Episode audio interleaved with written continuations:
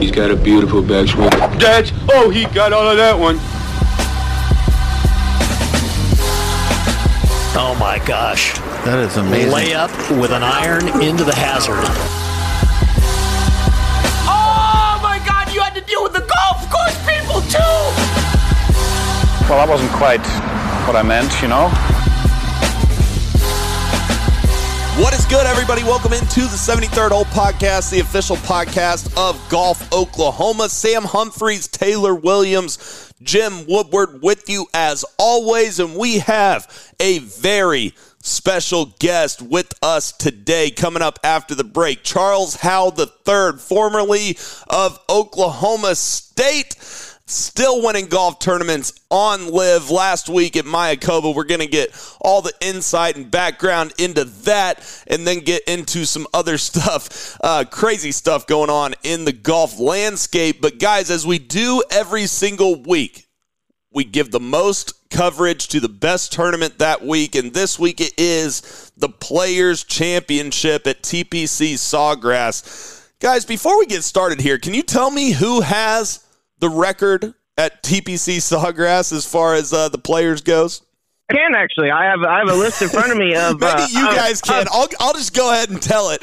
In 1994, Greg Norman told Pete Dye he was going to, quote, chew up TPC Sawgrass. Then he went on to shoot an opening 63 and then three more 67s to set the 36 and 54 hole scoring records and beat the 72 hole scoring record by six at 24 under. The record still stands uh, to this day. So uh, the Shark has the record at the Players' Championship and also the defending champion, the real defending champion, not Todd Lewis's defending champion from live from last night. It's not Justin Thomas. It's actually Cam Smith. So, by the way, the Aussies and uh, the LIV guys have the uh, record and have the defending championship. yeah, the, the LIV guys even actually have other records. I, I pulled up this article on uh, ProGolfWeekly.com. It's titled 10 Players Championship Records Owned by LIV Golf Stars. The low front nine score, Dustin Johnson, Martin Kaymer both shot 29. Um, DJ and Brooks Koepka, along with Greg Norman, as you mentioned, have shot 63 out there. But Woody, what I'm reading this list that is most impressive was that in 94, when Greg Norman shot 24 under, he also set the record for fewest bogeys at the Players' Championship with only one. That's Can a you great imagine point. going around that golf course and only making one bogey? And, and Woody, real quick, real quick, Woody, Greg Norman Jr. tweeted this out and said one bogey in four rounds, 66 straight holes, uh, bogey free. And he says that it still pisses the shark off to this day with a wry smile. Well, I'm I'm sure it does. And I was actually I, at that '94. I was still playing, and uh, I didn't ever see 24 under on that golf course. But I, I told you guys on multiple occasions when Greg Norman, he was really good, gentlemen. I mean, really, really dominant. And when he got it on a roll, he was tough to beat. I think one of the funniest things about that, if you go back to the archives, you'll actually see Fuzzy Zoeller come up to him on the 18th hole, and he pads his forehead with a towel like he was on fire. I mean, eh, you know, because he was 24 under. For anybody that has played at the Sawgrass TPC at Sawgrass, anybody's gone around that golf course, and you you can't even fathom one bogey in 72 holes and 24 under. I, it's it's beyond my comprehension, to be honest with you. Guys, let's talk about TPC Sawgrass. And there's a lot of mixed emotions about it, not just about the 17th hole. A lot of people love it and a lot of people hate it. But let's talk about the golf course as a whole. What do you, I mean, you've, you've played there many times. What are your thoughts about TPC Sawgrass and what kind of player are you looking at to maybe succeed this week? You know, before we came on the air, I actually said to you, Sam, that I think Bay Hill's a tougher test. Um, Sawgrass can get nasty, especially if the wind gets up. At 17th hole, I have two occasions where I hit a golf shot on a par three where I couldn't hardly get a breath. I was choking so bad. One is 17 there at Sawgrass, and the other is number seven at Pebble Beach. Both were into unbelievable winds where I was almost hitting it. I hit three iron It's number seven at Pebble Beach, which you guys can. It's a, you can throw the golf ball in the green. That's how hard the wind was blowing. And one year at Sawgrass, I had to hit a four iron on that 17th hole and try to find a way to get it on that green in a 30 mile an hour gust wind. So you hit four iron on 17. Four, four, iron on 17. Four iron. Gosh.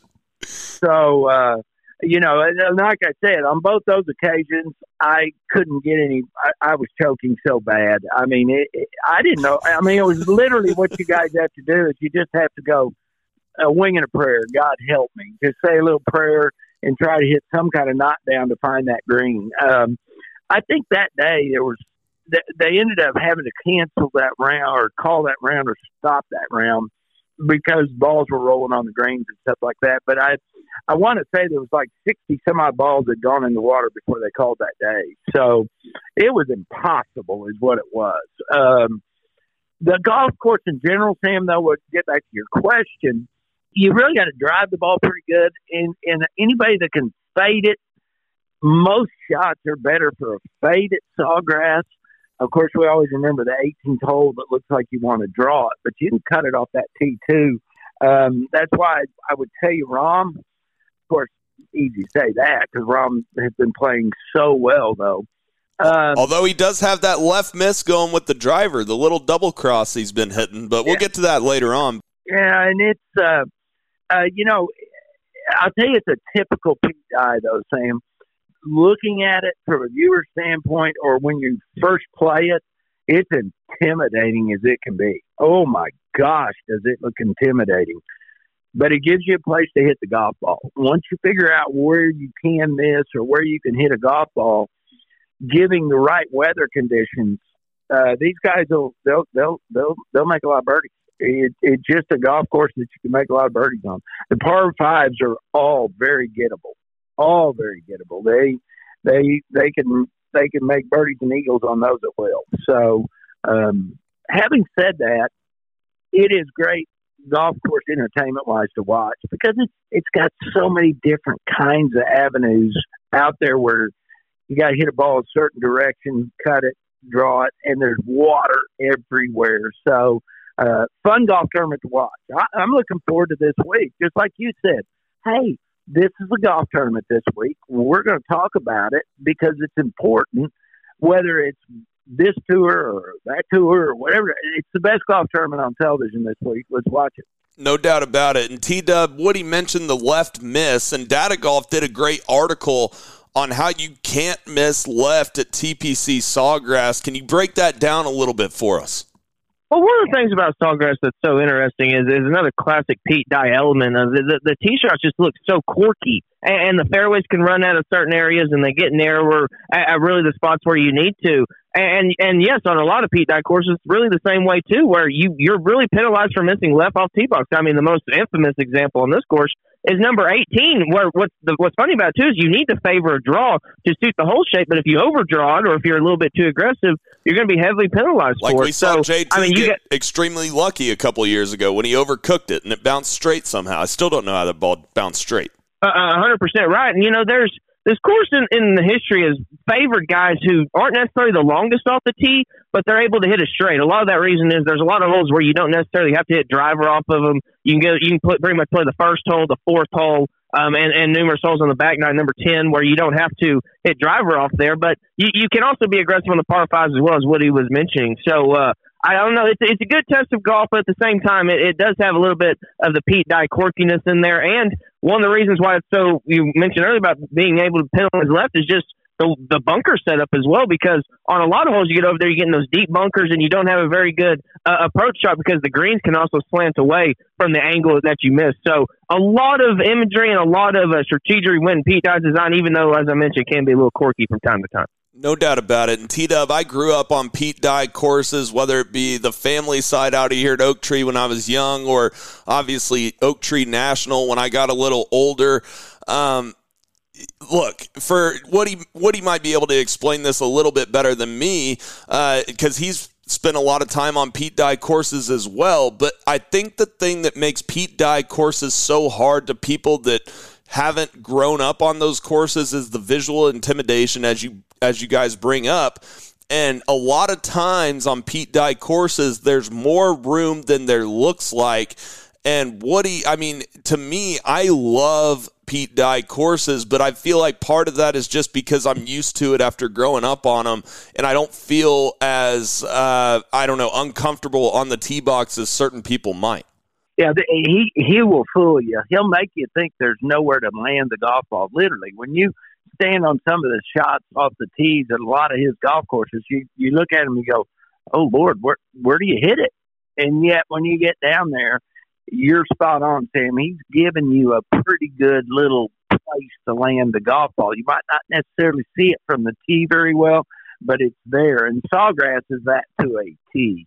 Um, Pete Dye and Jack Nicklaus golf courses are the two that I've played the most. Where left is usually a death sentence off the tee not every hole. Don't get me wrong. Go They'll play a Jack Nicklaus course. Go play a Jack Nicklaus course, Woody, and every single hole is left to right, pretty much. 95% yeah, of them.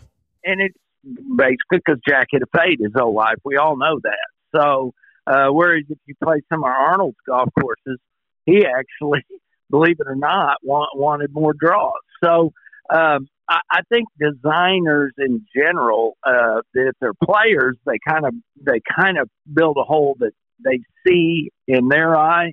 Pete was so special in his design that he could see it both ways. But what he did the best, Sam, you're exactly right. He makes you think there is no place to hit the golf ball, but yet there really is. It, our, our oak trees a ton like that. Oak Tree National. There's so many of those drives out there that you go, yeah, I'm not really sure where to hit it, and where you think is the best spot to be. Yeah. After you've played it a few times, you're wrong. It's not the best spot. No doubt. I mean, it's like number one out at Oak Tree, you got to aim down the right tree line and, instead of down the middle of the fairway. Or, you know, number seven out at Oak Tree. We could go on and on about Oak Tree, but I've played many Pete Dye courses, whether it be Purdue's course, uh, where I have a solid college tournament back in the day, or TPC uh, Sawgrass as well.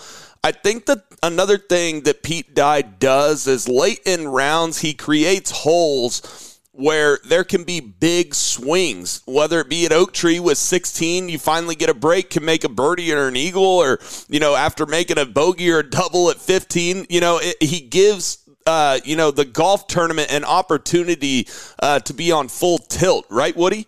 Most definitely, and and and if you look at this golf tournament, uh, you know, 16, 17, 18, three very pivotal holes. Uh, 16, you might can get a birdie or an eagle. 17, you hold on for dear life. And 18, you just try to squeeze something in the fairway so that you can possibly get it upon the green. So there are three distinctive different kinds of golf holes, and that's Pete at its finest. That's what he gives you. Uh, you know, it's fun nowadays because television has helped so much, gentlemen. You you actually will see holes that we used to never see. Starting with number one. I mean, they'll they'll take you through a whole round of golf now. So a lot of those holes on the front nine, you know, we used to never get to watch. Now we get to see them all, and he's got some really good golf holes on that front nine too. So I'm not sure why they seem to shoot so low there at times, guys. I think one of the reasons is there's not a lot of rough. Uh, what T Dub said is very true. It's not an overbearing from a length standpoint. If you go back through the annals and look at who has won there, one of the guys that always amazed me that won there was Calvin Peete way back in the day. Now I'm dating myself. But Calvin Peete was the straightest driver of the golf ball I'd ever seen in my life. Now, it wouldn't go but about 250, 260 yards, which back in that time was not short by standards, real short but it. I, I'm telling you, this guy was the straightest human being with a golf ball I'd ever seen, and he won that golf course. So it, it is. Uh, it, it gives and takes, but a bomber doesn't necessarily have the biggest advantage on this golf course. T Dub was right on with that. T Dub, I'm curious to get your thoughts on 17. And the first time I ever went to TPC Sawgrass, uh, I was a little bit surprised how small that area is where 17 green is and 16 green is. And I was surprised how tight the fairway was um, on 18 as well. And it makes it a lot harder when there's a north wind because those holes kind of face toward the north. And in March, there is going to be a north wind. Now, this week, we're going to have wind from all four directions. But my question, T Dub, is do you like the players being in March or do you like it being on Mother's Day? I like where they moved it now. I like it being before uh, the uh, the the Masters and before, especially now that they moved the PGA to May. I think they really, or they essentially had no choice at, at that point. So yeah, I like that change. As far as 17 and, and where I like it from a whole perspective, I mean, I'm not. I think it's entertaining, but I'm not the biggest fan of it. I don't think it's a very good design hole. It's actually one of the probably the few things that me and Brandel Chamblee will actually agree on. And one of the things that I don't like about it is how they set up the, the pin setups because we talked about I talked about this at nauseum last year is I'm not a big fan of the, of the the front or middle right pin, however you want to phrase it, the Sunday pin, the classic one over there on the side where Rickie Fowler hit it in there tied. That's the they keep showing on the Golf Channel numerous times. But I, I said this last year is that the, the pros with their wedges traditionally don't miss right very often. And so I think there's other pins on the green that would be more entice, that would be more exciting. Like for example, the front pin, you'd be able to maybe get some hole outs on there. Or if you want guys to hit in the water more often, you just put it in the very back of the green because you'll have adrenaline going. You'll have guys pump it over the green all the time. Then then you have major swings. So I don't know, Woody. To me, it just seems like it, it's not the best design hole in the world too, and also too, it's whole so dependent on pin placement that uh, I feel like if they just rotated the day some on that, it may even make the hole even more exciting Of course, when you look at a golf hole, what you want out of a golf hole is just like what you just said. You want a discussion about some guys like it, some guys don't. That's what makes a great golf hole, in my opinion. And pin placements, there's not a lot on that green because that green, it looks pretty big, but it's not. It's not very big at all. And it's got a lot of undulations in it. So they really don't have multiple pin placements that's why you kind of see the same ones year after year.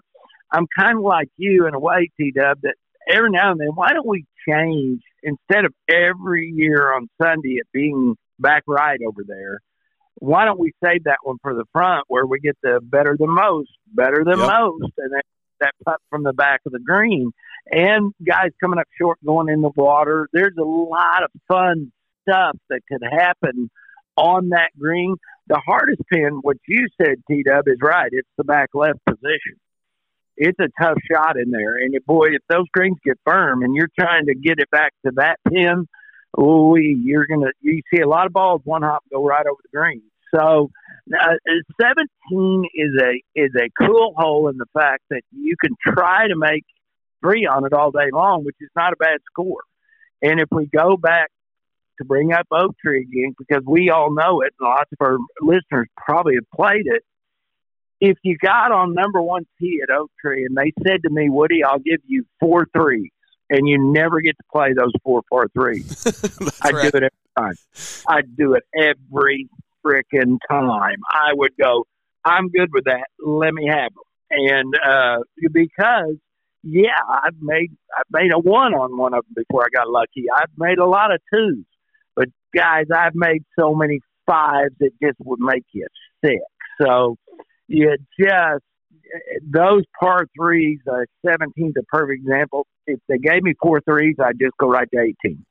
Guys, one of the reasons why I really like 17 at Sawgrass is because it is different from the cookie cutter 220 yard dead straight par three that's just long and doesn't really have much character to it.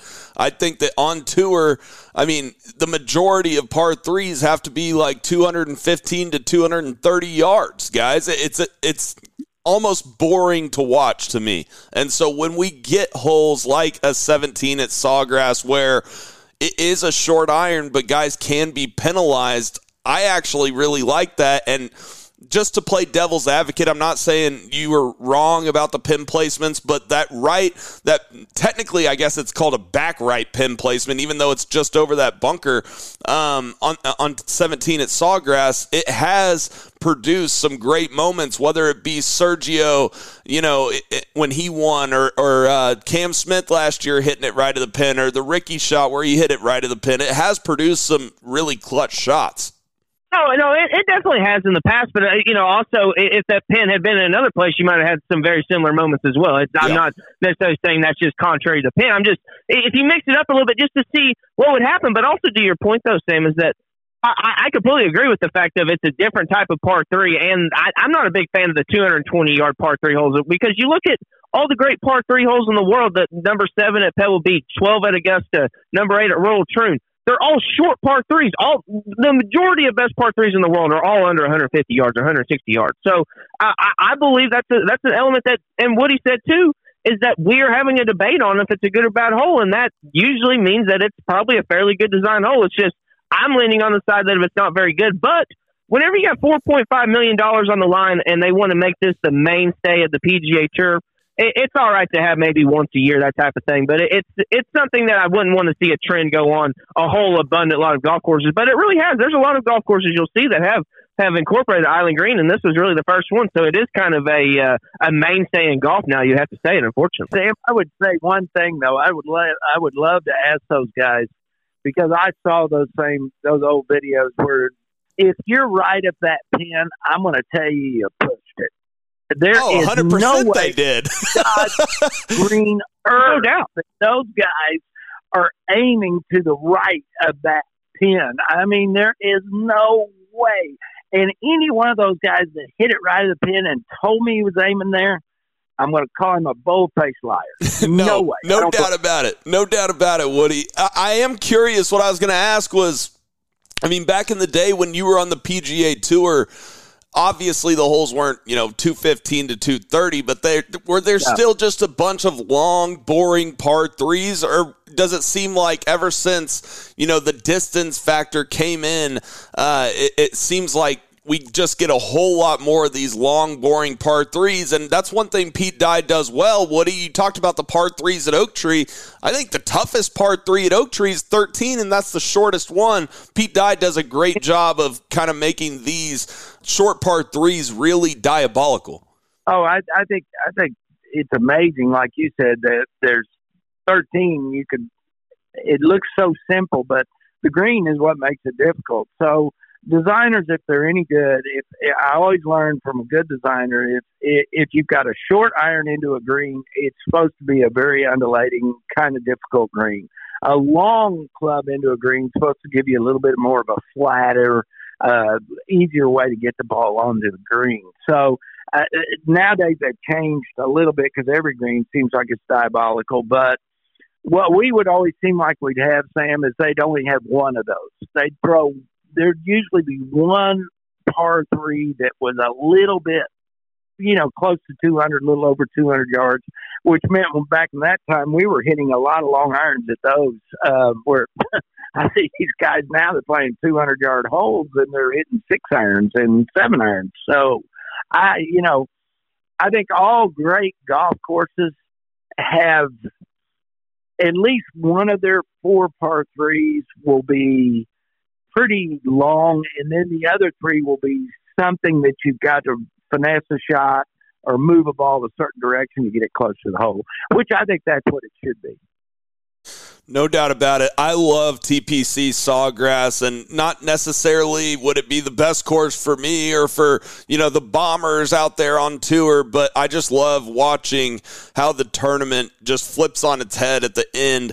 And T Dub, we are going to be having guys battling for a whole lot of money this week, the most money that's ever been given out on the PGA Tour. The winner is going to receive four and a half million dollars. Second place, two point seven two five million dollars. Third place, one point seven two five million dollars. Uh, just speak a little bit. Do you like the the new purse at the players? Oh, I absolutely love it. I think it's great for for what it's been. I think you know Woody brought this up a little bit earlier. Uh, said that the the winning share now is bigger than the entire purse was with just a few years ago. In all honesty, I mean it's crazy how much it's increased, and it's one of the things we've been clamoring on for years. One of the biggest things that I want these players to be paid what they should be for their compensation for how they do, and we're finally starting to see that. It, it took some aggressive changes needed, but it's finally glad it'll be done. I mean, you have to fin- if, if you as long as you finish inside the top five, a, a solo top five, you'll get over a million dollars this week. It's absolutely crazy. And here's another to one. See how if you finish inside the top 13, you get over half a million dollars. Let's put let's put it this way, Woody. This is a good time if you ever want to find a little bit of form on your game. This is the week you want to do it. It, it'd be a good. It definitely would be a good week to have a good week. Uh, and and you know what we're going to see, guys, is is, is is our last podcast. I was busting their chops about nobody can stay focused. In a funny kind of way, I'm glad they can't because what it does is it makes great golf. Uh, because somebody doesn't run off and leave the field. So you know, last week was a perfect example. What we have, uh, seven, eight guys could have won the golf tournament. That's why our podcast took forever last Monday because we had to go over how each one of these guys screwed up. Get ready. You're going to get to see that again. I saw a stat too, guys. That this just shows you how golf is evolving and changing. Um, the top in the top 50 most uh, most money in sport type personalities. Eight out of the top 50 were golfers. Now, that shows you how times are changing. And let me tell you this I think that number will grow. And what you will see is guys will be getting higher and higher up that list. Um, not just Tiger, but Rory and a lot of guys, especially if if it evolves like we talked about. Their little company they're starting next year booms. Uh, they somehow find a way to own part of the PGA Tour. Uh, who knows, guys? The future is so out there. But eight out of fifty guys, uh, that was pretty impressive to me. I don't know about you all, but I never thought we would see golfers with that kind of uh, income.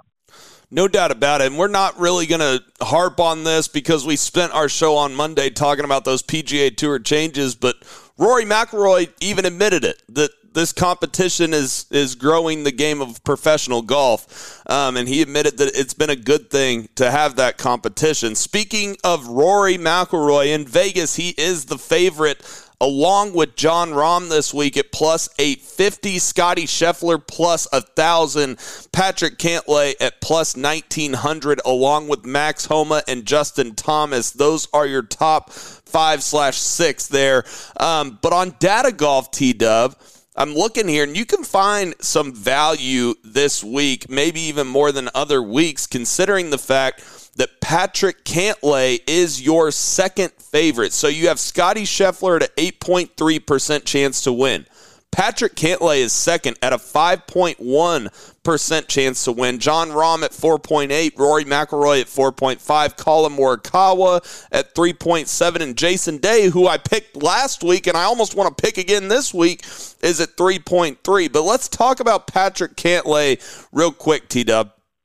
Patrick Cantlay has that recent form, finished tied for fourth at Bay Hill, finished third at the Genesis, and here at the Players is why I don't necessarily, you know, I wouldn't throw all my chips in the Patrick Cantlay basket because in 2022 miscut, 21 miscut, 2020 obviously got canceled, but he was playing well. 2019 miscut, and then the first two times he played there, he finished 22nd and 23rd.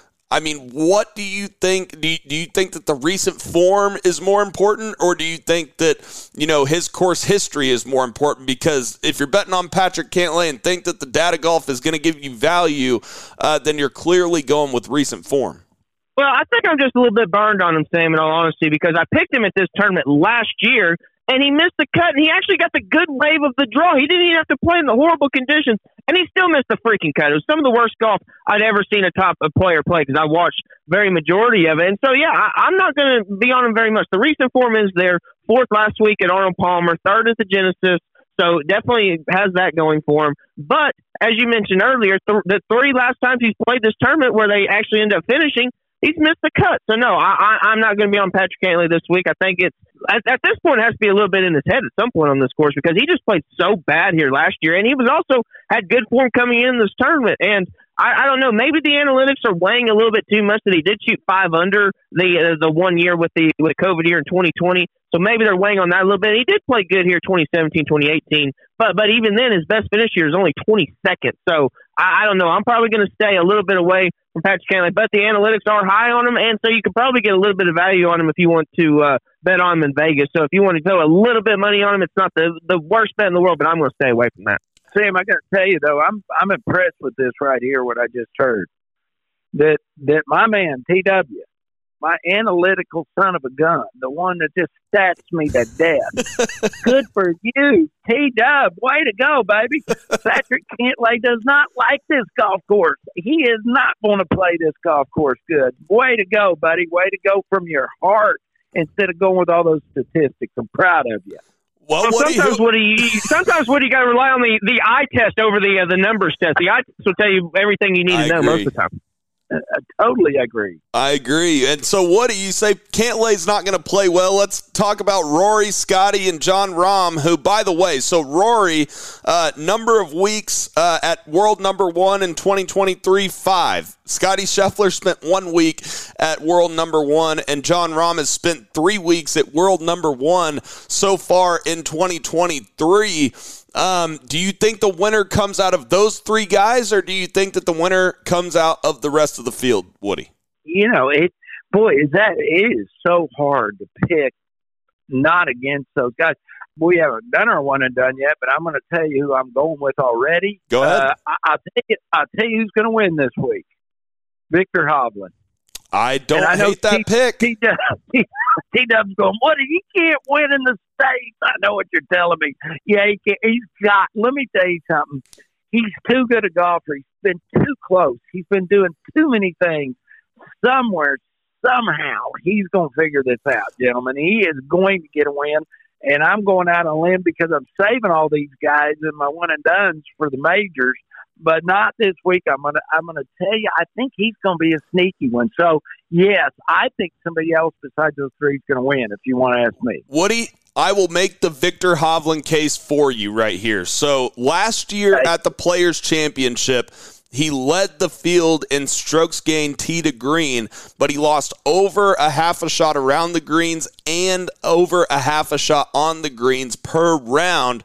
And then we get to the Arnold Palmer, struck the ball amazingly well, but he lost over half a shot around the greens. But he did gain a half a shot on the greens. So he has the putter rolling. And from the time of the BMW championship to the Sentry Tournament of Champions, he played in what, seven events right there? He didn't lose shots around the greens one time. So he had figured something out with the chipping. He just had a bad chipping week last week. And in my opinion, at TPC Sawgrass and T Dub, I'll get your thoughts on this. You have to go with big time ball strikers. I don't worry about the short game quite as much at TPC Sawgrass. I would be more apt to go with a Viktor Hovland or a Will Zalatoris this week just because he's going to hit so many greens. And I like Woody's pick. I really do. I, I tend to favor the same way with the ball strike, especially from the fact that the wind is going to change uh, every single day, which is going to play a really big component. And it's going to blow about probably anywhere from 13 to 18 miles an hour.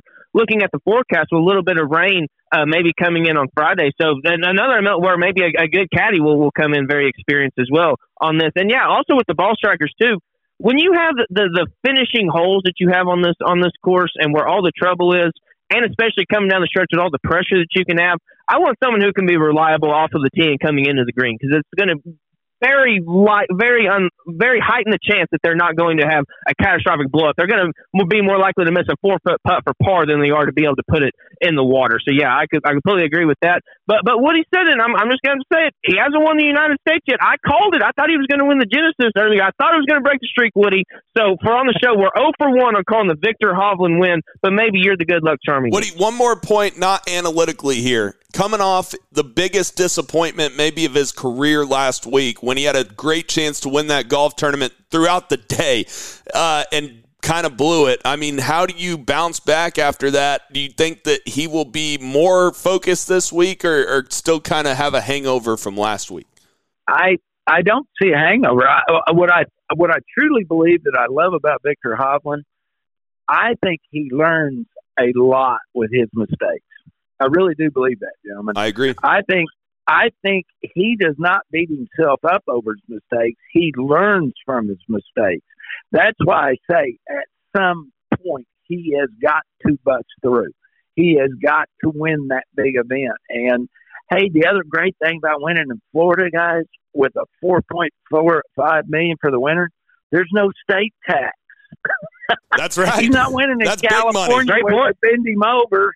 He's winning in Florida, no state tax. That's another reason why I think he's going to win. I'm all in for him. That, that's right. Uh, so we like Viktor Hovland. I'm going to talk about a guy that I think that everybody should fade, and that is Tony Finau. Now, Tony Finau has played some solid golf recently. If you look at recent form, last what? I mean, eight tournaments 24th, 20th, 14th, 9th, 16th, 7th, 7th win.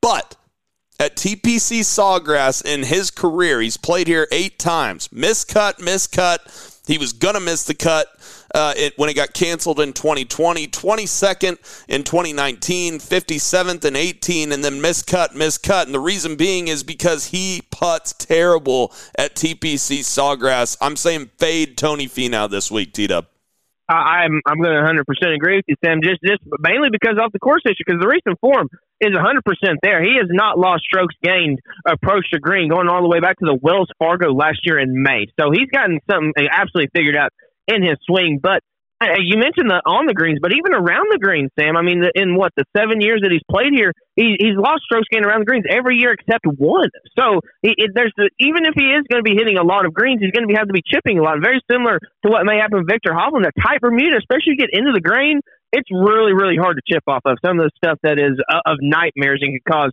instant flubs. So uh, I, I'm definitely not looking at, at Tony Finau this week. And also too, we mentioned this earlier you're not able to overpower this golf course. So there's a lot of holes where he's not able to hit driver, and there's a lot of holes where you need to hit some draws off the tee box, and he's a predominantly known for a fade player. So yeah, just the, the continue the list of reasons why I'm going to fade Tony Finau this week. Woody, another guy that I think we should fade this week is Collin Morikawa. Now, Collin had a kind of a down year last year. Um, has played some better golf leading up to the the Arnold Palmer. He finished sixth, miscut third, second, sixth, and a 15th thrown in there as well. So that's some really solid play to start 2023. But then he did miss the cut last week at Bay Hill, and it was because of the putting. And the putting is what hindered him last year.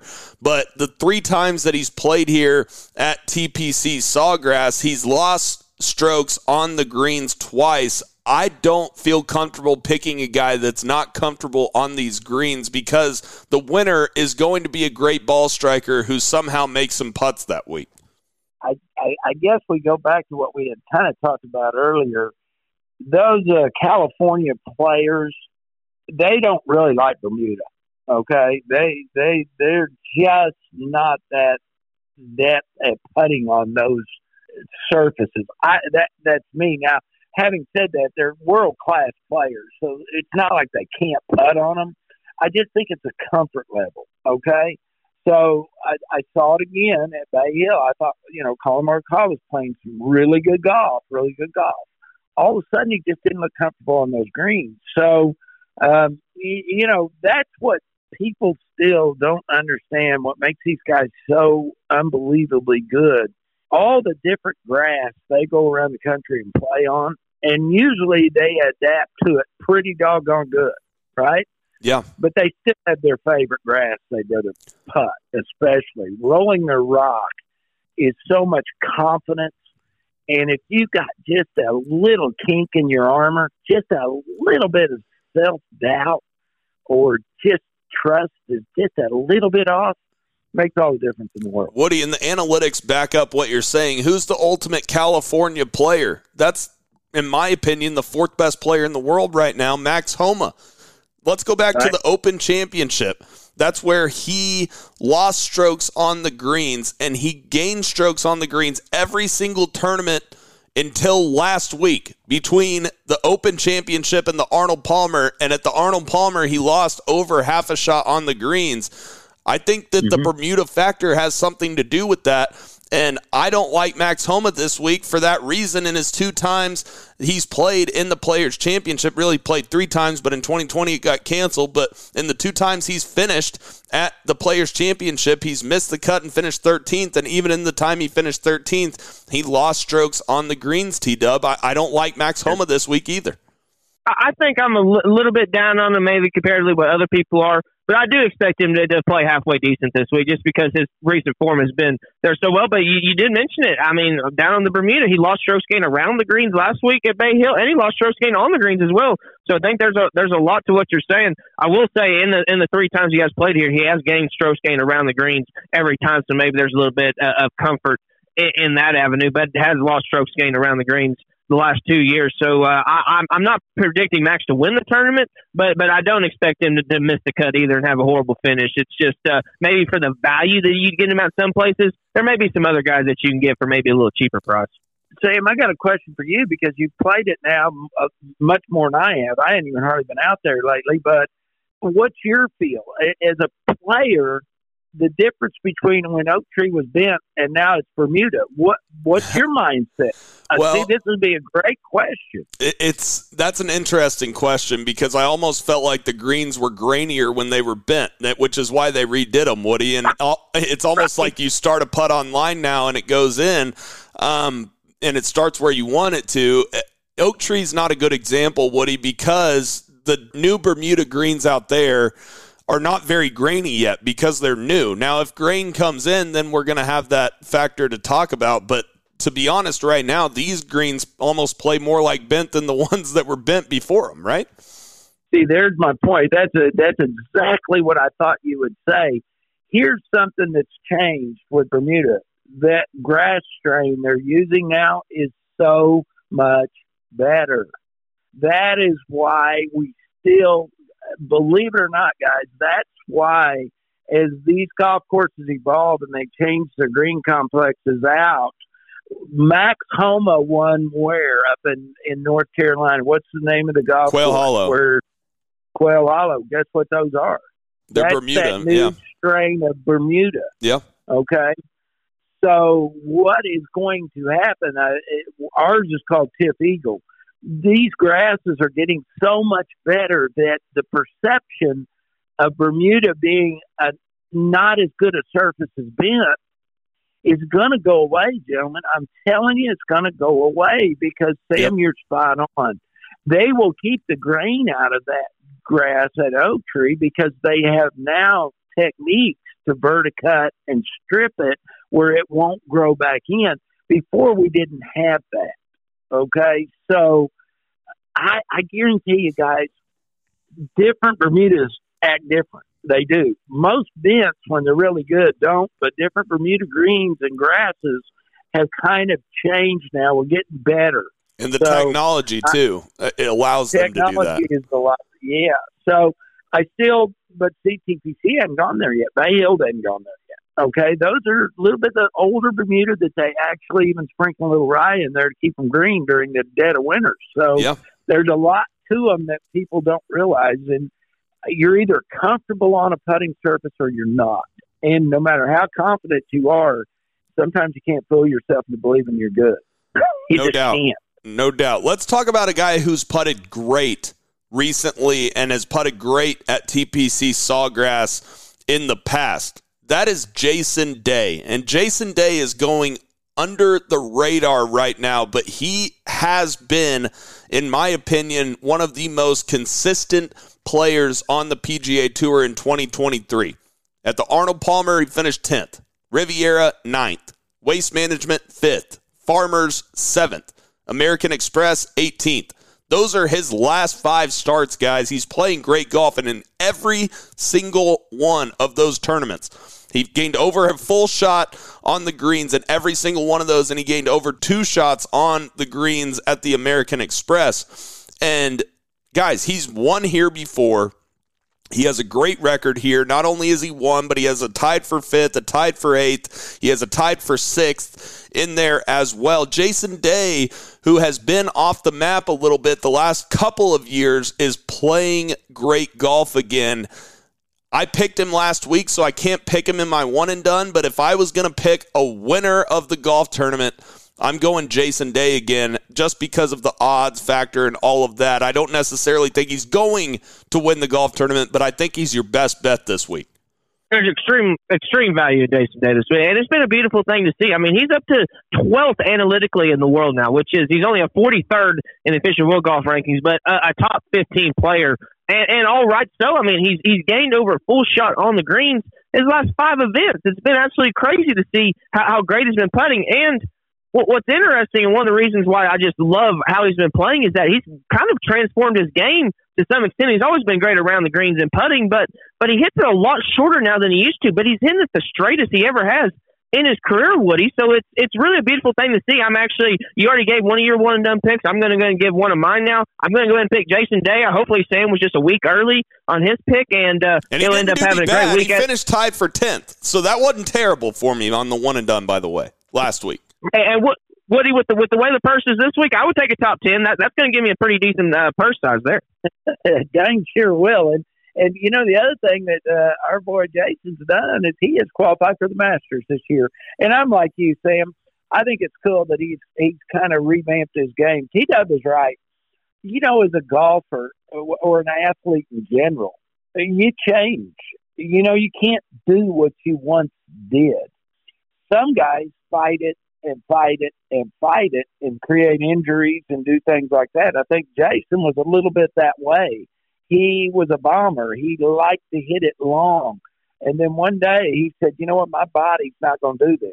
Okay. So he got a teacher and they worked on his golf swing.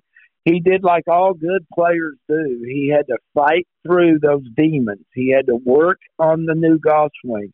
During the time he was working on it, boy, he hit a low. He was down there pretty low, but he, he, he kept his nose to the grindstone and he came back those are the kind of people I'll pull for every time. That's a true champion. That's a that's a guy that goes down to the very bottom almost and works his way back up. So I, I'm pulling for Jason Day for UTW, but he's going to finish second to Viktor Hovland. No doubt about it, guys. Let's go ahead and give our one and done picks. We've already given one of them at the players. We give two, uh, if I'm not mistaken, T Dub. We give two this week, right, for the one and done? Yes. So that means that I am going with my first one and done pick this week. It's a guy that has been playing great golf, just hasn't really popped yet, and he's going to pop this week, and he's going to win this golf tournament. He hasn't missed a cut since the Scottish Open. And guys, like his last five tournaments 21st, 20th, 4th, 25th, 25th, 5th. And then he had a tied for 40th at the CJ Cup, but he finished 5th in the Tour Championship, guys. He's never missed the cut here at TPC Sawgrass. He's won here before, and he has a tied for third as well. Justin Thomas is going to win this golf tournament, and he's the clear one and done pick for me. I thought about going with JT as well. I think that he has a very good chance. What is he got the sixth best odds, I believe, uh, to win at least analytically. So I mean, and in this tournament, you have to go with some big dogs because it's the biggest person in the game. So it's it, for the one and done. This is one of the most influential weeks, maybe the most influential week we'll have all all year. So I'm going to run out the guy who the analytics actually looks at has an 8.1 percent chance to win and a 25 percent chance to finish in the top five, which would be great. Give me Scotty Scheffler. One of the things I am worried about is that he he really hasn't played this course particularly well in the past. He he did shoot four under the the, the COVID year, and didn't actually make the cut last year when he had the bad end of the draw. So that that's a little bit promising, but did miss the cut in 2021. A little bit worried there, but the recent form has just been so solid. Won the waste management, fourth last week. Actually, should have finished a little bit higher if he didn't have a stupid bogey on the last home finish. 12th at the Genesis, 11th the American Express. I have to go all the way back to the CJ Cup to, to find a time that he finishes outside the, the, top 12. So I don't know, Woody. You can give us your other one done pick, but uh, I, am pretty confident in my two. Jason Day has been playing so well, and, and Scotty Scheffler, one of the top three players in the game. So I'm going to go ahead and ride with him. Well, I think you guys are all going the right direction. You know, I'm not shocked at any one of your all's picks there. I'm I'm going to tell you that I, I expect Jon Rahm. I'm going to go with Jon Rahm this week. I think Jon Rahm has got just such a funny attitude right now. I think he was on this heater and he was feeling like he was a god, and then he kind of hit a stumbling block, and I think it irritated him. And I think it irritated him because everybody, I think there was a lot of people maybe didn't come out and say it, but a lot of them was going, "Yeah, I knew it was going to happen." I he wasn't going to keep that going anyway. You know, you know how that mumbling goes on. I think I think he heard a lot of that mumbling, and he said, "I'll show you guys. I'm I'm coming back." So I'm gonna pick him and and uh, my buddy Viktor. One of those two. Let's see if I do good on Sunday. number one, Woody, I want you to kind of break down Rahm's misses last week. Does that worry you at all? And maybe break down why he is missing left so much with the driver, especially. You know, Rahm is such a funny cat to watch play golf. Um, if you look at the setup, you, you just scares me to death how far left it looks like sometimes he aims. Um, he he's always played Sam though since he was little, partly because of his clubbed right foot. A lot of people don't understand that when he was a baby, he was born with a clubbed foot. His right foot was uh, it wasn't formed like uh, all of ours, so he struggled when he was a young man to get that fixed, so to speak. But it it what it did is it made him swing a club a Jon Rahm the only way he can. He keeps it on his right foot. Okay, so that's a very short, very what we would a lot of people would call flat, right? Laid off is another term you hear. When you play from that position, you must block the golf ball. There is no way that you can actually release the golf club as we see lots of uh, players do it. Um, it's a it's a holding motion. We said it a number of times. I told you it looked like Lee Trevino back in his day, where he gets a little bit under the golf ball and he blocks everything. If Rahm's tempo is a little bit off, he will tend to shut that club face. That's his left miss. I, I I'm to tell you honestly, yeah, Sam, you're right. His left miss scares me to death, especially at TPC. Uh, we we we know where left is on that golf course, and it's ugly. So I think if if if I was sitting there as his teacher, I'm not really sure that I would let him keep aiming more and more left. I think sometimes he gets too far left. Does that make sense? Whenever you're swinging a driver, right, because you, the the club starts moving up, so you hit on an upward attack angle. So whenever you swing up, the club starts moving left versus an iron wherever you hit down the club moves to the right. So you get someone like Viktor Hovland who aims right with his driver and so good with his driver. And, and one of the reasons is because he's able to do that and the club is able to move more left. So to, to Woody's point, if you're aimed super left with the driver, the club needs to start moving more to the right, which means that you start hitting down on it. And that's one of the worst things that you start doing with your driver because then you're adding spin on it and starts getting more crooked. So just wanted to make his point there that uh, that's one of the main reasons why I think Rahm aiming more left is even worse than someone else who traditionally aims too far to the right. Guys, great points there and great insight with Jon Rahm. Obviously, still a great pick this week, but we have seen some some signs that you know it might not be you know, the best pick this week at TPC Sawgrass, but it's still Jon Rahm. I would not be surprised if he wins the golf tournament. Guys, my second one and done pick, I am going with Woody on this one. I'm going with the guy who hasn't missed a cut since the Scottish Open last year. That's a long time, guys. And he's played very consistent golf, just hasn't quite popped yet. He should have won the golf tournament last week and didn't. He's going to bounce back this week. Give me Viktor Hovland as my second one and done pick. And his two times, like I said earlier, to play here at the Players. He finished tied for ninth and has a missed cut. But in that tied for ninth, he lost over a half a shot around the greens and over half a shot on the greens and still finished in the top 10. Give me a, an elite ball striker this week. It was I flipped a coin basically between him and Will Zalatoris. I'm going Viktor Hovland. Woody convinced me to go with Viktor Hovland as my second one and done pick this week. Uh, T Dub, I'm curious. None of us picked Rory McIlroy. Why do you think that is? I, I think one of the things is that Rory's game traditionally really does not set up well for this course. You know, he won here in 2019, but as we mentioned numerous times already through the show, you're not able to overpower this golf course. He's not able to use the main element uh, that he has going on. So I actually do have Rory in my DraftKings lineups, but hopefully he does pretty good there. But I am a little bit worried about it. he has missed five cuts here in the times that he's played, so he is a little bit hit or miss. But uh, some of the other guys I have in my DraftKings lineup, Kramer Hickok is my cheapest guy. He's down at six thousand. I had to find someone to get the bottom of the barrel, but he's played here twice, made the cut twice, and made the cut at his last two events, the Honda Classic and the Genesis so that's not too bad. Um, two guys at 7,400 who I think are really, really good values are Keith Mitchell and Corey Conners. Keith Mitchell has been playing exceptionally great golf, one of the best drivers in the game, probably a top five driver currently, and finished 13th here last year. So I like that pick a good amount. Then Corey Conners, who has not missed a cut going all the way back to the Fortinet Championship in, in September. So he's been playing really good and has never missed the cut here. Finished seventh here in 2021. Finished 26th last year in 2022. So I expect him to play good. The other two guys I have in my lineup we talked about, uh, Will Zalatoris. You almost picked your one and done, Sam. I, I think he's going to have a pretty good week this week. I did pick him last week at the Arnold Palmer, so hopefully maybe I was just a week early on that pick. Played here twice, 26th and 21st in there. And then actually your other one and done pick, Sam, Justin Thomas is also in my lineup. So uh, your your picks may be a little bit They're screwed doomed. this week, but JT, yeah, yeah, you're you're absolutely screwed, buddy. But but JT has been playing some good golf. It's not the defending champion, as Golf Channel like to say last night. Did win two years ago though, so it was very impressive. I actually picked him in the one and done that year when he won. So maybe you can have a little bit of luck that I had two years ago, Sam. That'd be pretty nice. Guys, I'm very, very excited for this Players Championship. Um, any final thoughts on the players, Woody, uh, after everything that we talked about? Yeah, going back to Rory, uh, he's he's got too much on his plate. He, I, he, I don't care how good you guys, how good he is. I don't care. He has got so many distractions going on, and he needs to figure out real quick. Augusta's right around the corner. He needs to get focused on his golf and quit trying to be the PR champion for the PGA Tour. I, I, I think that's going to be a downfall for him if he doesn't quit worrying about all that and get back playing golf.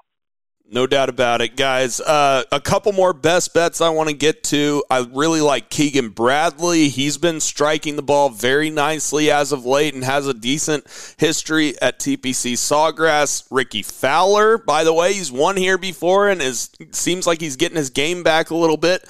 Matthew Fitzpatrick and Tyrrell Hatton also at plus 3,400.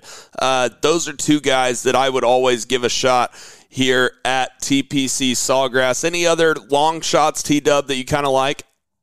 Uh, yeah, there's there's a few of them on here. Um, one guy we didn't talk about is Sung J M. I feel like that he's just so consistent every That's single week. He'd be a he'd be a guy What- that hey, you'd have to look at. We hadn't really.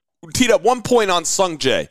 I mean, last year he was coming off the win right at, at the Honda. Did he win at the Honda? He always like wins during the Florida swing, and then you know it, it's almost like he's tired by the time it gets to the players. This year he played solid at the Honda and at the at Bay Hill, but he's not coming off a victory this year, right? Or even you know being top two or three in the golf tournament at Bay Hill or the Honda.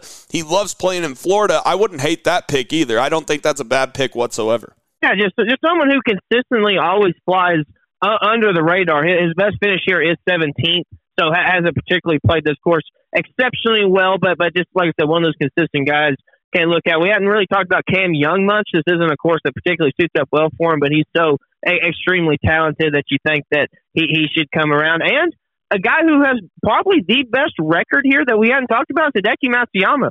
Up until the last couple of years, he, he had played here exceptionally, had uh, 7th, 17th, 23rd, and 8th in there. So never really won here, but but has always played this course particularly well. Doesn't really have the recent form, though. Missed the cut the Genesis and missed the cut last week at the Arnold Palmer. But if you're a guy who, who likes course history and someone who plays venues well, a horse for courses type of guy, Hideki would probably be in that list, even though I probably wouldn't favor him You can- extremely well. You can get Hideki at plus 8,500. That's extreme value for a guy like Hideki. It absolutely is, but that also is just a testament to how he really has not been playing Yeah. very good golf. That's right. So it's uh, you, you know, you, you you get the price tag that you go for. Another guy we hadn't really talked about who lives down in that area, played pretty good at the Honda Classic, is Shane Lowry. He's finished uh, 13th and 8th here the last two years, so I wouldn't be shocked to see him play pretty well. He's another guy that you could probably get for fairly good value. No doubt about it. Uh, Billy Horschel also lives down there, but he has a terrible record at TPC. Uh, that's an interesting thing that I guess we could spend a couple minutes here talking about about when tournaments come to your home golf course, and then all of a sudden, uh, you know, I disagree with a lot of things Billy Horschel says, but what he said yesterday made sense about the fact that you know it, it's not the same as when I play it 10 times a year. When it's a when it's for the players championship they change the course conditions. Up this week the rough is going to be topped out at three and a half inches. The wind is going to be coming from all four directions woody. Uh, did you ever think that? I don't know if you ever had a tournament at your home course or a course that you play a lot but i thought that that was an interesting point that billy horschel made. About the only thing I can remember, Sam, that I had kind of like that. We played our, uh, I think it was 2000. They had the National Club Champ, Club Pro Championship at Oak Tree, um, and it played absolutely nothing like it normally did. I'd never seen the rough that deep. Uh, I, I it'd been a long time since I'd seen the greens that fast, so it wasn't even close to the same golf course. In fact, I know this is going to be hard for you to believe. It was so much harder during the golf tournament that's the Club Pro Championship than I'd ever seen Oak Tree play. So, in fact, it went down in the annals as still the highest cut of any National Club Pro Championship ever played anywhere, even Kiawah over there Wow. on the island. What It was, was it? Do you remember? 13 over par made the cut. Oh my god! Wow. 13 over par. Guys, this There were a was, lot of people cussing out Pete Dye that week. Oh my gosh, it was a death march. It was the hardest thing I've ever seen. And you know, when you talk about it, I know, I still remember to this day. I shot the third round. I shot seventy with a double at seventeen because I shot at the front pin like a moron instead of just hitting the ball on the green. And then the fourth round got canceled and I ended up in a tie for eighth. If I would have, uh, if I just made par there, I'd have finished tied for third, and or actually had a pretty good shot of winning the golf tournament in the fourth round. But uh, when we were talking about a hole to just give me a three, that was something that was funny, you know. So typical of that. Hey, I don't mean to change the subject, but did you guys see something? It's still one of the funniest things I've ever seen. Did you see Scotty Scheffler's caddy when he let out that? Yes, we played it on the radio show on Sunday, Woody. Ted Scott. And so funny. letting out the fart on the live mic. I, I'm sorry, I missed I missed the radio show. I didn't know you'd covered that. But was that one of the funniest things you've ever seen in golf? And what did he say to him? He says, "That's my bad." Yeah, that was my bad. and then Scotty starts laughing before he has to hit this shot. I think Scotty uh, was like, "Hey, by the way, there's mics here." Uh, anyways, that was good stuff. By the way, another funny thing that we might see this week at the Players is Cam Smith, the real defending champion, says there's a chance he might go hang out and have some beers with the fans on 17 at Sawgrass. How about that? Because he lives right down the road, T Dub. I mean, what an absolute legendary move that would be. I, I mean, he would go in the annals of golf history. He would, in, in, he would automatically be inducted in the World Golf Hall of Fame if he did that, in my opinion.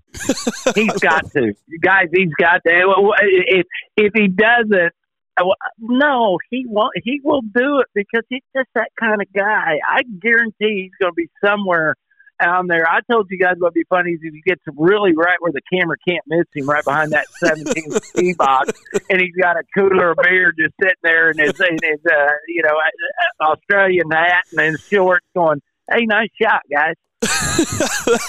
oh, I love it. I love me some Cam Smith. That would be, like T Dub said, one of the most legendary moments in history. And I think that he hadn't really thought about it until that uh, that interviewer asked him the question, saying, "Will you go out there? I mean, is there a chance?" And he's like, "You know what?"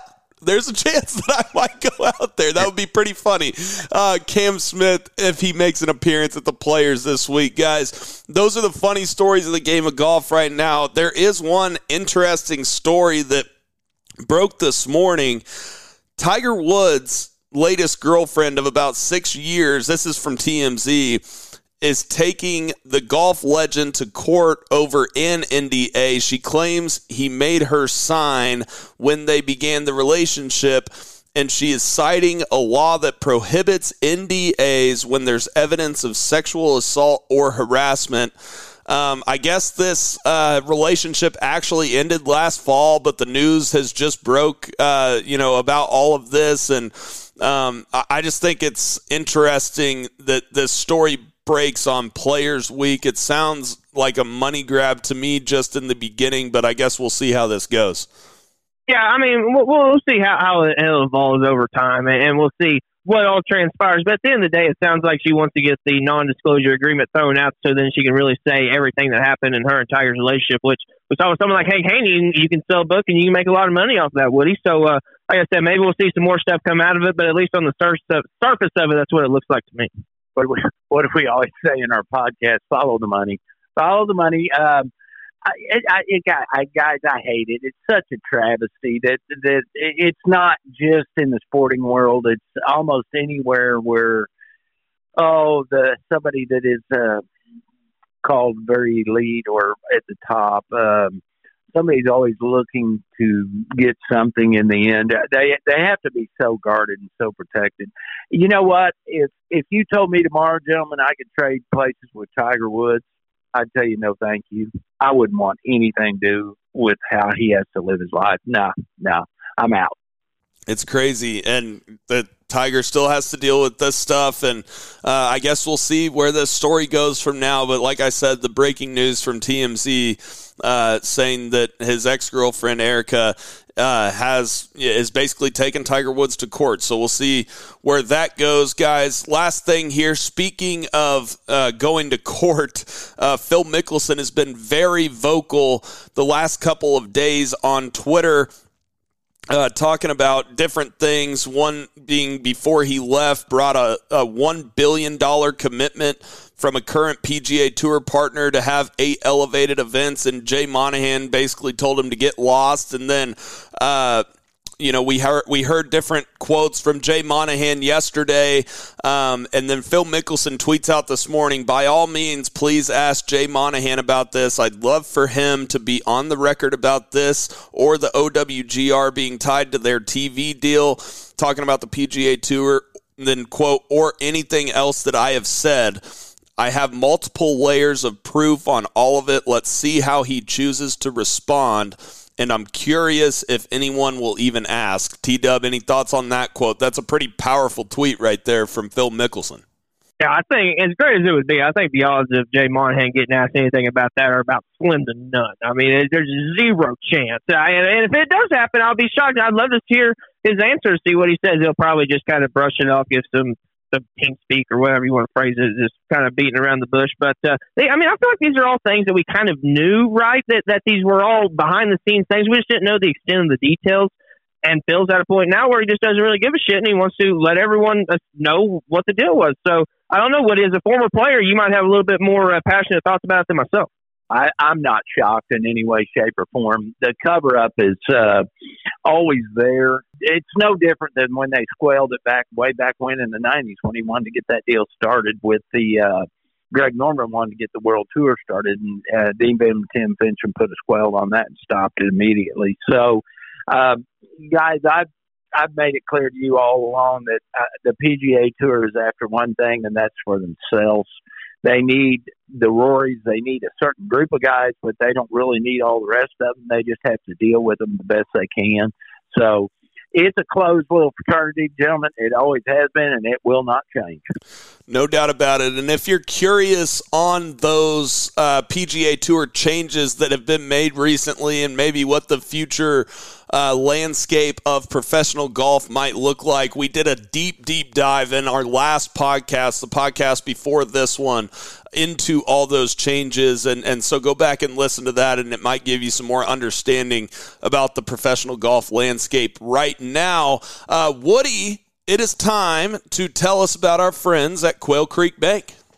Our great friends at the bank of Quail Creek, as I call it. You know, as a kid, I grew up right by that bank. I was lucky. My mom and dad banked there. All of our families banked there. So I've always had that personal relationship with them.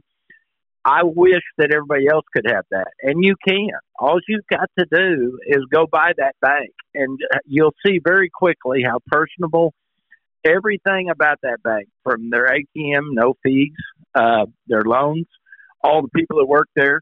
It's a great bank, guys. It, it has always been, and it will never change. You're looking for a new bank, or you just came into town, happened to listen to our podcast, and you're wanting to find a bank. Quail Creek Bank, 122nd North May. I say it every time. Go see them. They won't let you down.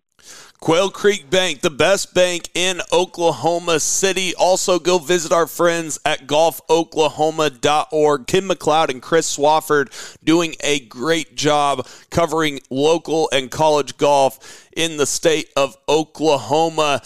Now it is time to bring on our giant guest, our special guest, Charles Howell III, who won at LIV Golf Mayakoba last week, coming up on the 73rd hole right after the break. When something the size of a golf ball hits your roof, you need to call McRae Roofing.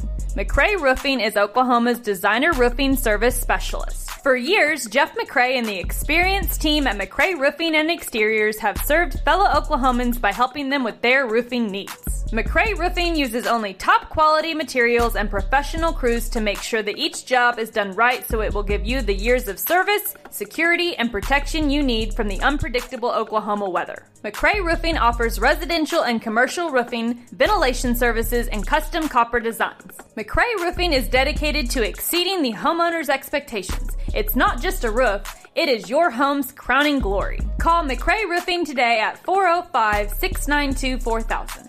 That's 405 692 4000. Make sure to also visit their website at McRayRoofing.com. That's M C R A Y roofing.com. Don't get caught with a leaking roof. Contact McRae Roofing for your free inspection today.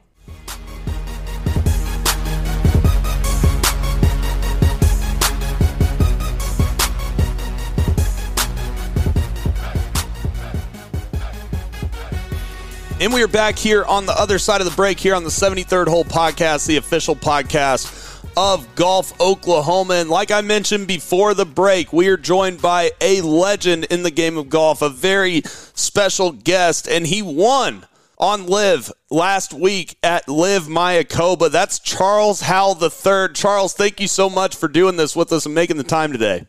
Well, listen, uh, thank you. Thanks for having me on. Um, I've uh, obviously followed uh, you, your you guys in the show for quite some time now, and uh, I appreciate you uh, you have me on here.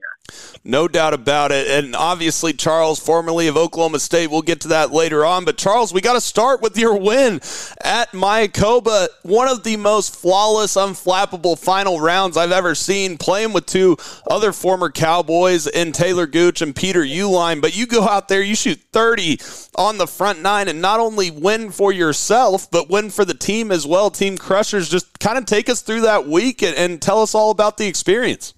Well, you know, Mayakoba is a place uh, I'd been there quite a few times with the PGA Tour over the years, and um, you know, it's a golf course. When you first see it, it's quite uncomfortable. Yeah, there's uh, hazards and mangroves and mess on the both sides of every fairway. Um, so, you know, I think it definitely was to my advantage that I'd been there and played there so many times and seen it in different uh, wind directions. But know, the pairing the final day was really comfortable for me. Uh, you know, playing with Peter and Taylor, uh, obviously two Oklahoma State guys, but we've also been paired together. Uh, funnily enough, the first round, so a bit of a repeat pairing, so to speak. And uh, yeah, I mean, listen, you I mean, I'm I'm old enough and have played this game long enough. I think sometimes you wonder if you'll ever win a golf tournament again. And um, man, to pull it off on Sunday was uh, it was awesome.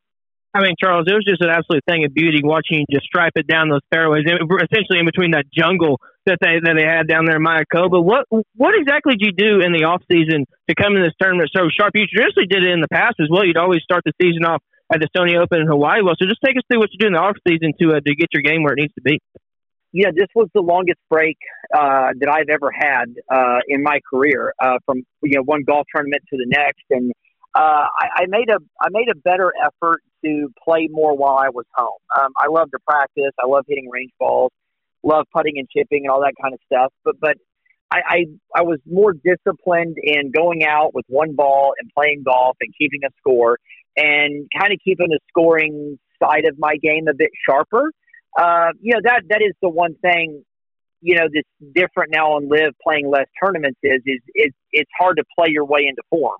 Where you know on the PGA Tour, I know throughout my career, I always played better my second or third week in a row than my first. So you know that was obviously a big concern here, and where so I try to have almost mini golf tournaments at home uh, with myself and with some other people, just so it kind of felt like, all right, I've already been playing a bit, and let's just keep rolling.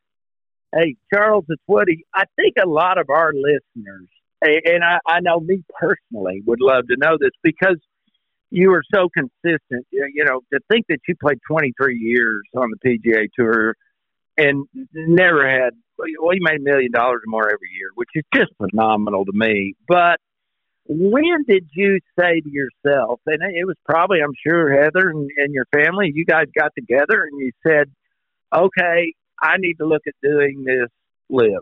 What what was it and when was it? How did you come to it? So great question. Um, so you know, I'm friends with uh, a lot of the European guys that live here in Orlando. Uh, you know, Henrik Stenson, Ian Poulter, Graham McDowell, and you know, for years those guys have gone and played overseas in the Middle East. You know, they've played in uh, Dubai, Abu Dhabi, and all the, and so you know, they've known about this idea. Obviously, the name has changed multiple times throughout the years, but they've known about this idea far longer than I have, and I was kind of first exposed to it just kind of by them talking and me listening. Um, and you know, as it you know kept going along and going along, I think there was a lot of doubt and question whether it would even get off the ground. Um, you know, and then the tournament in London comes around and it does get off the ground, and uh, and then you fast forward a little bit, and the event in Portland gets off the ground, and um, you know, around that time, uh, you know, Bryson uh, expressed interest in me about joining his team. Um, so, you know, from what I understand, about that time, the team captain started to have a lot more uh, power in choosing their team than just LIV and LIV golf recruiting guys over. So, you know, that's kind of when our, you know, when it, our decision kind of, you know, became, you know, quite real um, for me and, and for my family because it was all of us deciding. I mean, everybody, you know, had a vote and some others around me. And, you know, I wanted something uh, new. I wanted something a little bit different. Um, I was already playing less golf, so the less golf thing, I mean, it was appealing, but I was already going to do that on the PGA Tour anyway, as played my 15. Um, but I think what made it fun was our kids are of the age where they can travel, and they're going to travel the world with me. And um, you know, that was kind of the thing that swung it for me is, you know, like last year they came to Dubai uh, with me in Bangkok. And in, in a few weeks' time, we're going to go down to Australia and Singapore. Uh, they're going to come with me. And I mean, listen, we get to play golf tournaments along the way, but I get to show them the world. And um, that really was it. And um, I, I know that, uh, you know, people can have their own opinions and say whatever. And, you know, I can't speak for other guys going to LIV and what their reasons were, but for me, that that was really it. It was uh, was a really neat experience. It, towards the end of my career, um, I get to travel the world with my family, so um, that uh, that sounded like something I wanted to try, and and here we are. That's great stuff, Charles. And you mentioned Bryson DeChambeau, and obviously a part of the Crushers with Paul Casey and Anirban Lahiri. What's it like being a part of a team again after, you know, it's been so long since you've been at Oklahoma State? Do you like the team aspect? And maybe tell the listeners a little bit of insight what it's like being a teammate with Bryson DeChambeau. So it, you're right. It, it, it's been a minute since we were uh, in Stillwater at Oklahoma State, part of the team, and um, yeah, it it definitely brings up a, a completely different element where I'm playing for myself, but I'm also playing for teammates. And uh, as time goes on and as LIV evolves, uh, the team aspect is going to become more and more important. And so there is definite pressure every single day uh, that I am responsible to my teammates. Um, Bryson is a captain, has been awesome. Um, the way I describe Bryson to people is he he's a golf maniac, um, and he just loves it, and he can't get enough of it. And uh, he shuts down the driving range every night, um, and it's just it's what he does. I mean, he is a golfer. Um, now our team is a bit spread out. You know, I live in Florida. Paul Casey lives in Arizona. Anirban Lahiri lives in Dubai, and then Bryson is in Dallas. So you know, our team, our, uh, we we get together, let's say via Zoom calls, uh, practice rounds together at events, and you know, team functions and whatnot. So yeah, you, it's kind of new in a way because it's been long for all of us since we played for a team, but. Um, it is the one element of LIV that the PGA Tour doesn't really have that we're uh, we're hoping resonates and takes off. Charles, when we had Taylor Gooch on a few months ago, one thing he just raved about was the the, the great condition that all the courses you guys are playing now on living. It seems like a lot of courses that you guys have played so far really suit your game well. So kind of just take us through how the condition of the courses have been that you played, and also how the future venue set up uh, for your game, in particular Cedar Ridge coming up here in May. So, you know, Greg Norman, our commissioner, um, obviously he, you know, his record speaks for itself, and and he he wants the golf courses difficult. Um, he wants the whole locations difficult. He wants them set up difficult every day. So, um, you know, so obviously straight down from him, we know we're going to be playing hard golf courses, and they're going to be set up hard. So, um, you know, one thing I've noticed with only 48 guys in the field, the greens don't really get chewed up uh, like they did at some, you know, full field events that I played in the past where, you know, those late afternoon tee times, the greens look like a minefield. Um, you know, that's just kind of one thing I've, I've noticed, especially evident at Mayakoba. Um, but, you know, listen, it, it's, know, we're really excited about the venue in Oklahoma. I know that um, that was something that we worked hard on uh, starting last uh, the end of last September, actually. And um, you know, obviously, I Oklahoma is my second home, and and I think they're the sports fans there are the best in the country. And um, you know, Oklahoma was a, a venue that uh, that LIV circled that they wanted to go to, and uh, man, we're all excited for it. Well, not as excited as we are. We can't wait for you guys to get right. here. I can tell you that. I, i've tried to tell. I've tried to tell all my friends, guys, you you are you don't even realize how great an opportunity this is because a, a few of them have gone, well, yeah, I don't know. And I said, go, go to it and watch it. So I'm, I'm, Charles, I was lucky enough that when I was playing, uh, I actually got to play with Norman and I got to be around Norman. Yep. And, uh, I tell these guys on this podcast all the time. I mean, this guy was special. He was an Adonis. He was built when nobody was built. He bombed his driver. He's as as determined of any individual I've ever met in my life. Tell our viewers or our listeners a little bit about Greg Norman if you can, because he's getting beat up. And I get it. I mean, I can see why people are jealous of him and don't like him, but he, he's really probably the best guy you could have in charge. Don't you agree? Well, so really interesting. So when I, I turned pro in 2000, and shortly thereafter, Greg Norman called and invited myself and Adam Scott to play together in the Shark Shootout. So, literally from the very beginning of my pro career, Greg has been great to me. Now, uh, I understand we played in different eras and generations and time, um, but multiple times Greg has reached out to me for advice, uh, giving me advice.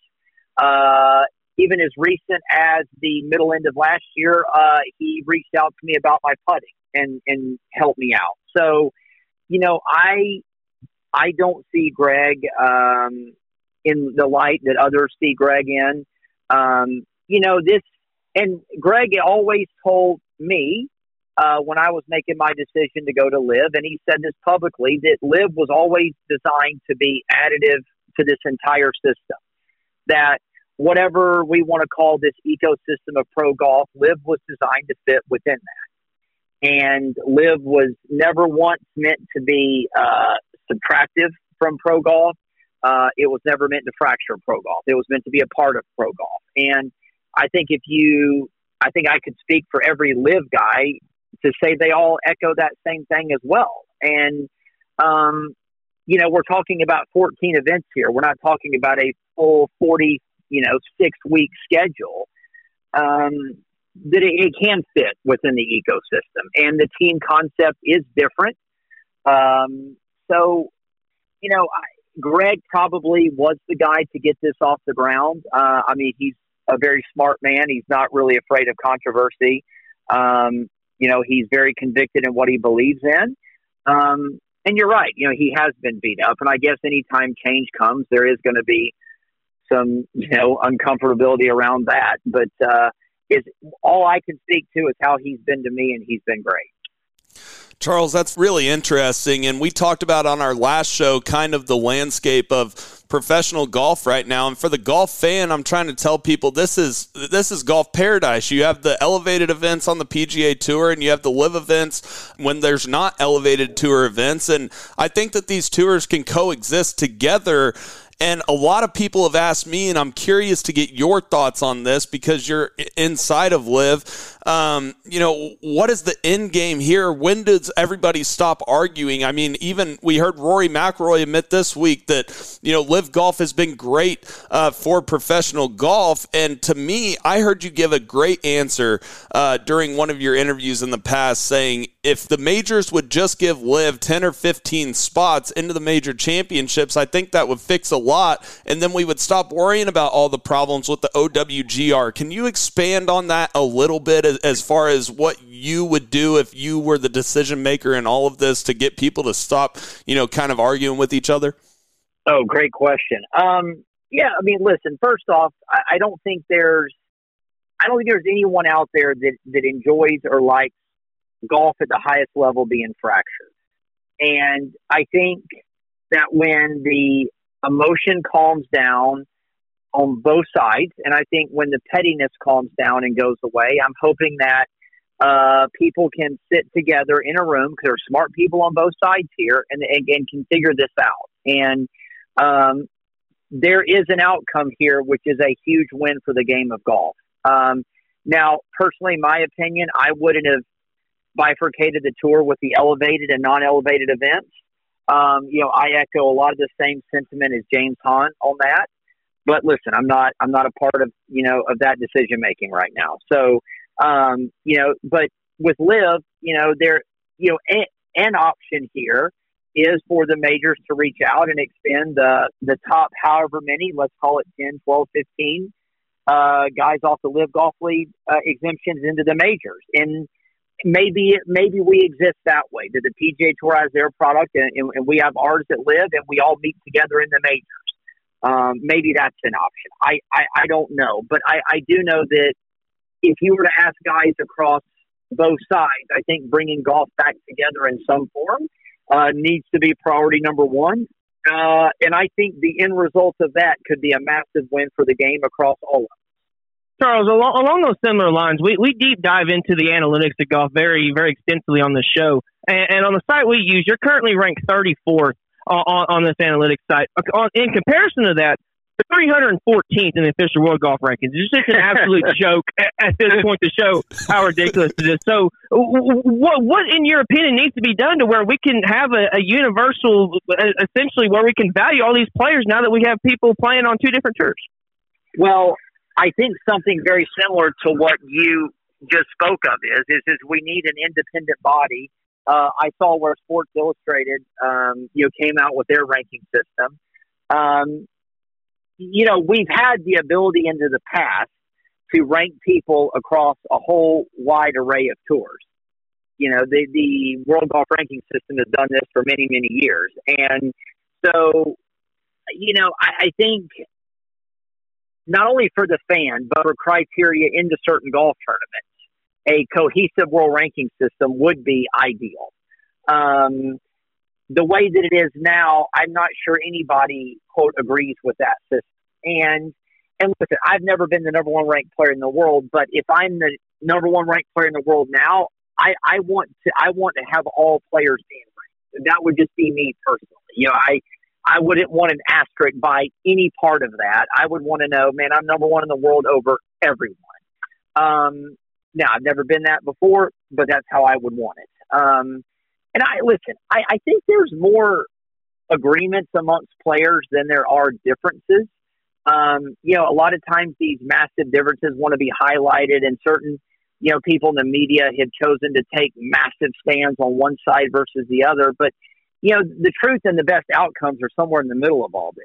And um, I still go back, and I know this is you know ad nauseum, but I still go back to the amount of times Greg Norman has said that LIV wanted to be additive and work within the ecosystem of golf. And and listen, I, I, I've got to know some of the executives and the, and the gentlemen behind LIV Golf, and they they feel the same way. You know, this is um, you know they echo the exact same things that that our commissioner Greg Norman has said.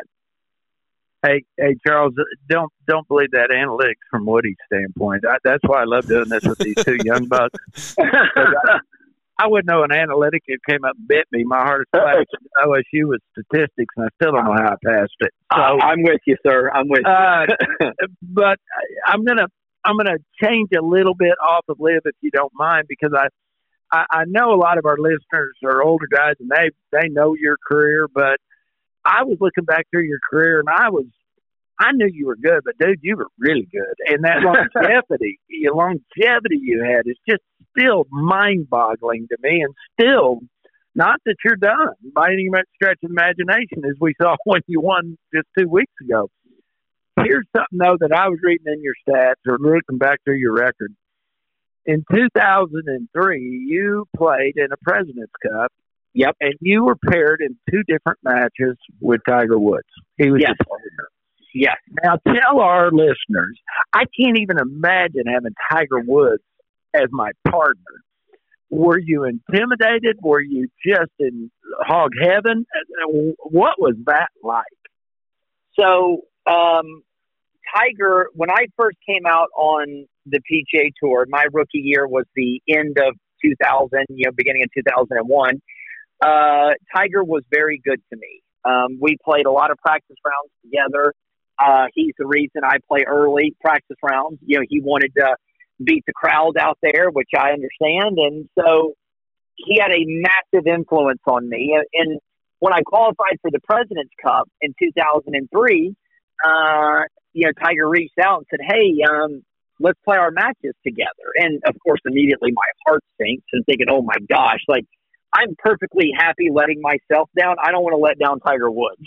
so, um, it, it was a nerve wracking experience. It was an unbelievable learning experience. Um, you know, and the guys that he, obviously that he's always going to draw against. And so we played against the likes of Ernie Els, uh, Retief Goosen, you know, who were obviously the other best players in the world at the time. It was a massive learning experience for me. Um, now, in and amongst that, Tiger carried me around, and uh, and we did okay. But my goodness, when I look back at that, you know, essentially I was still green behind the ears here, and I'm like, oh my gosh, I've got to play golf with Tiger Woods in a President's Cup on this worldwide stage, and um, as much as it was nerve wracking, it, it was a lot of fun, and um, and those are those are the times when I look back on my career that, that were uh, were some of the best and most fun. No doubt about it. By the way, I've played many rounds as Charles Howell on, on the Tiger Woods video games in the past as well. So, so he, he, did you a favor putting that putting you on those games. But Charles, back yeah. to LIV real quick.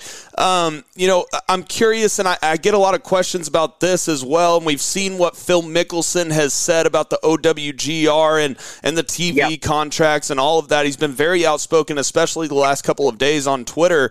But I just want to ask you a simple question what should strength of field be based off of? And and then my other question to that, the, to kind of follow up with that, is what was your biggest problem with Jay Monahan when you were on the PGA Tour, if you even had one? Um. So okay. So speaking on Jay, Jay's been nothing but wonderful to me. Uh, Jay's a very nice man. I knew him back from you know the days he was involved with the uh, Deutsche Bank tournament up in outside of Boston and and I never had a problem with Jay. Um, really, to this day, I don't have much of a problem with Jay. Um, you know, apart from you know wherever he you know may stand in not bringing the game back together, but that's more of a um, that's more of a want for the the very top of the game to be brought back together. For me, uh, selfishly as a fan, uh, but for me also as you know showcasing all the best players in the world together um, for an accurate ranking system and for the top premier level tournaments. So, um, yeah, that's, but Jay, Jay and I have absolutely no issues whatsoever uh, to this day, at least from my point of view. Um, you know, and then, you know, on the other thing, I really don't know. I mean, w- what I do know is, is that certain players, Phil Mickelson being one of them, know a lot more than I do. And then within LIV, you know, obviously every team has a captain. The captains know another level more than let's say what I know. Um, so a lot of the things that Phil brought up and, and, put out there, I didn't even realize that exists. So um, I do know though that when there are issues, let's say when in TV contracts and TV contract dollars, you know, on both sides, doesn't it all work itself out and makes a lot more sense if the game is brought back together uh, versus this quote, you know, war mentality. Uh, that some people are using, um, that just seems crazy to me. You know, we're not we're not fighting a war. There there aren't there aren't you know people dying. It's this is uh, we're also not curing cancer, and and we're not. This is golf. You know, this is this is all this is is professional golf, and um, you know, I that's why I still stick to when the emotion and the pettiness finally calm down, and and people walk in a room with the true intent uh, to work this out and put it together. I think it can be done. I mean, we, we are not fighting a war here. We are we are we are, we are not saving lives. We this is just golf, and and I still do believe in the game of golf, and I'll always love it. And that's the big reason why I want it all back together. Charles, you brought up Phil Mickelson there a decent amount in your last quote, and uh, looking back on your career, it reminded me of whenever you won the uh, one of your three PGA Tour wins was the, the Nissan Open in 2007. You actually beat Phil Mickelson in a playoff that year. So uh, take us back to that week and what it's like uh, beating uh, Phil in that playoff, who you're actually playing uh, against on LIV now.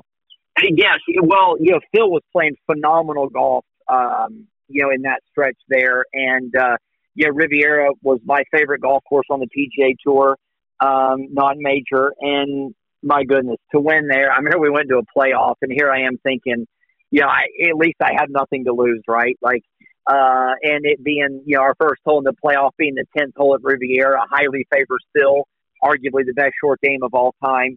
Um, but you know these are these are all like the little experiences that that make up a a career in this game that we all love. And um you know and Phil out on LIV is great. Uh I mean my son Chase he's 11 uh he's a left-hander. So him and Phil uh talk and Phil's awesome with him. And you know Phil will show him little short game tips and stuff. And um Phil's been great he really has I mean he is um uh you know like all of us in life and you know whatever he's been through some tough times, but I think he's coming out of it. He seems uh, he was great at Mayakoba. Um, you know, he's the Phil that we've all come to love. You know, talkative and uh, bouncy, a bit of the life of the party, which is which is what we want him to be, because that's what he is. And um, hopefully, as the year goes on, he'll uh, you know he'll, he'll keep playing great golf, and because uh, LIV and golf need him to play great. Okay, now one last question for me.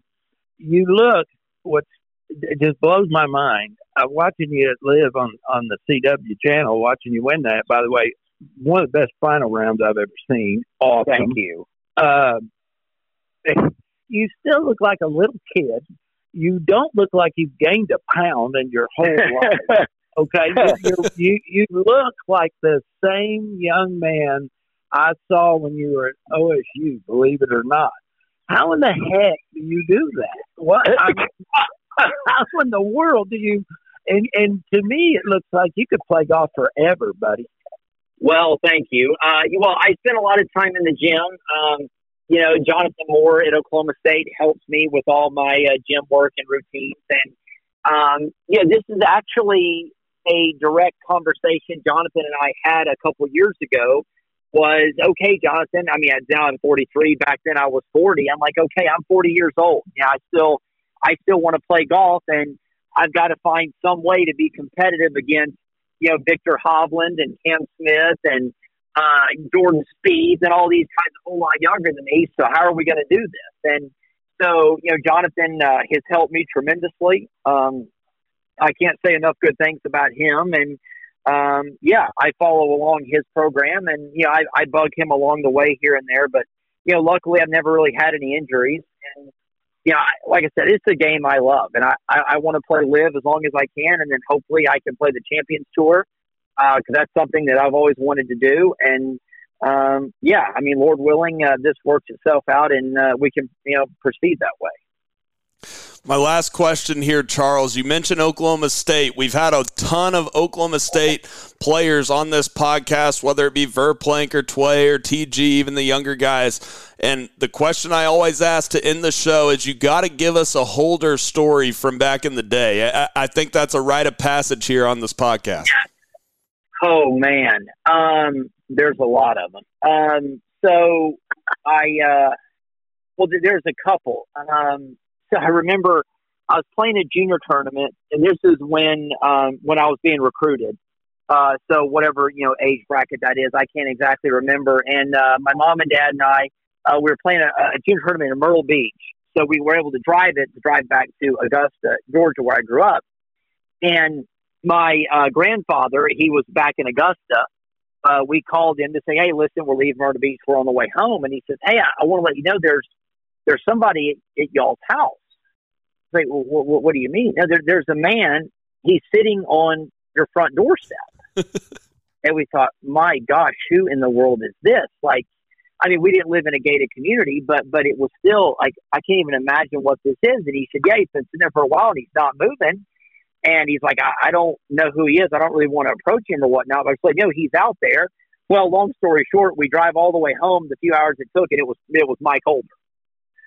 And he had flown to Augusta unannounced, and he said, "I am not leaving here until you sign this letter of intent with us." So I don't know how long it's going to take, but I came here and I'm sitting here. so that was kind of like in the beginning of it. And I think um, and then so one of my man, this was probably halfway through my freshman year. I was playing. I was playing decent golf, but I wasn't playing great golf. Um, and you know, as the transition goes, you know, we're off on our own now, and our parents aren't there, and whatever. And I remember I was hitting balls one day at Karsten, and it was a hot, windy day. And Coach Holder, what was on the range, watched me at balls. He didn't say much for a while, and he finally looks up and he says, "You know what, son?" I said, "Yeah, what's that, sir?" He says, I thought I re- recruited a Ferrari and I got a Ford Pinto. and, uh, and, I just remember looking at, thank you, sir. I appreciate it. and I, I, I will say this about that man. There is no human on the planet that loves Oklahoma State more than him. And I would venture to say there's no one that loves a university more than he loves Oklahoma State. Um, you know, it was yeah, the funny thing too is he never spoke even ill of OU.